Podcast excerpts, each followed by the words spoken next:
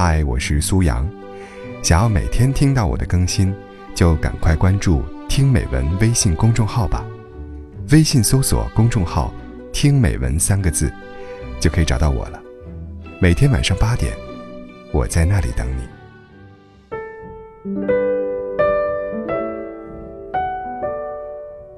真正认识一个人不用很久，只需要一件事情；而真正做好一件事，却需要发自内心的善良。认识小蔡是一个偶然的机会，平时并没有过多交流。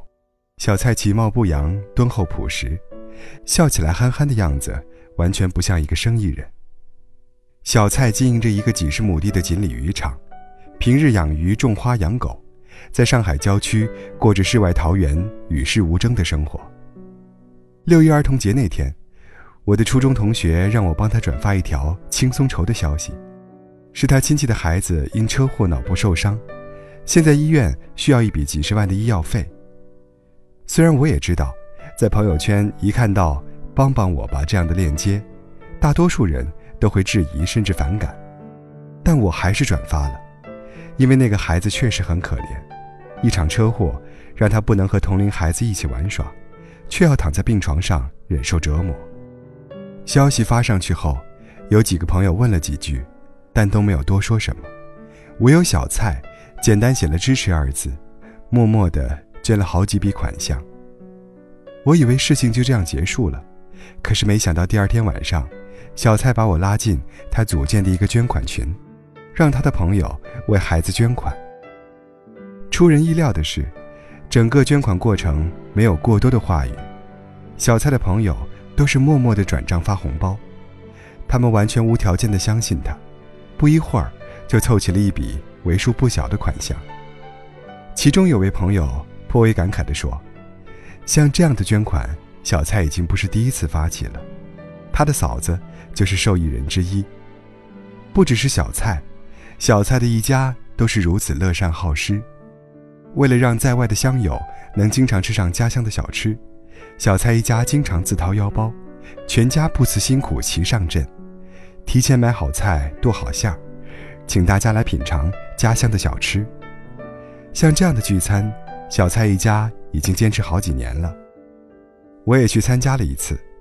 小蔡的锦鲤渔场高雅大气，有庭院有鱼池有山有水，一草一木都细心栽培。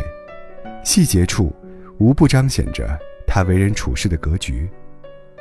下午，陆陆续续来了十几辆车，停在院子里。到小蔡家的每个人都像到了自己家里一样，随意不拘束。大家吃着瓜，品着特色小吃，聊着天，仿佛回到了家乡。那次的聚餐，让我记忆深刻的是，小蔡全家人的脸上都挂着满满的真诚的笑容。他们无私善良，默默的付出，而小蔡，就像一个自带光环的小太阳，善良让他充满了魅力，吸引了一群和他一样善良的人。在经济形势如此不景气的情况下，年纪轻轻的小蔡，却可以把生意做得风生水起。在人心如此不古、缺乏信任度的情况下，小蔡却凭着自己的善良，乐于助人。拥有了一群肝胆相照的朋友。凡事最讲究的就是人品。一个人只有事事为别人着想，真诚地对待别人，别人才会愿意和他合作。在小蔡生意上曾遇到困境时，他的朋友也都是第一时间毫不犹豫地拿出资金去支持他。善良就是小蔡所拥有的最大财富。像小蔡这样的人，任何人和他交往，与他合作。都会毫不迟疑，绝对信任。记得有这样一个寓言小故事：死神让两个好朋友选择生死，用石头剪刀布的方式来决定，输的一方必须死。两个朋友商量好，两人都出石头，这样就都不用死了。结果，善良的朋友甲为了让朋友乙活着，就出了剪刀。没想到，自私的朋友乙为了让自己活着。出了布，结果，死神让善良的人活了下来，而自私的人却因此付出了生命的代价。世界会惩罚那些自私的人，也会永远善待那些善良的人，并给予奖励。曾有个新闻，英国女大学生丢失了银行卡，身上也没有钱回家，是流浪汉 Robbie 掏出了全部身家三英镑，给她打车回家。事后，女大学生很感动，决定还给流浪汉一个家。她带着同学们一起为流浪汉筹集善款，这个活动获得了很多支持，共筹集了三万多英镑。流浪汉自己身处困境，却愿意伸出援手去帮助别人，也因为他的善念，让他的三英镑换来了三万多英镑。他从此有了家，也让更多的人看到了善其实是有善报的。帮助别人，从来不意味着失去，反而是获得更多。你帮助了别人，就会获得更多的友善。发生在美国的这个真实故事，相信很多人也都听说过。美国咖啡店的一位服务生，在冲咖啡时得知两位消防员刚刚结束彻夜的救火工作，于是他悄悄地为两人的咖啡买了单，并随咖啡送上一张纸条，表示对他们的敬意。两位消防员被感动了，他们把经历发表在脸书上，并向朋友们推荐了这家餐厅。这一举动让很多网友感动，都去光顾了餐厅。后来，消防员发现姑娘的父亲因为脑动脉瘤卧病在床至今，急需一辆可供轮椅上下的汽车，又发起了捐款，很快就收到了来自四面八方的募捐，金额约合四十万元人民币。这位服务生的两杯咖啡温暖了两名消防员，温暖了无数网友，更让他一家获得了莫大的幸福。他说：“其实我在为他们买单的时候，并没有想到任何回报，除了笑容。付出并不是意味着回报。很多人觉得，有时候付出就等于是东郭先生和狼，好心没好报，或者就像农夫和蛇，有可能会被反咬一口。”越来越多的人不愿意付出，但是好人终有好报，只是往往不能顷刻兑现。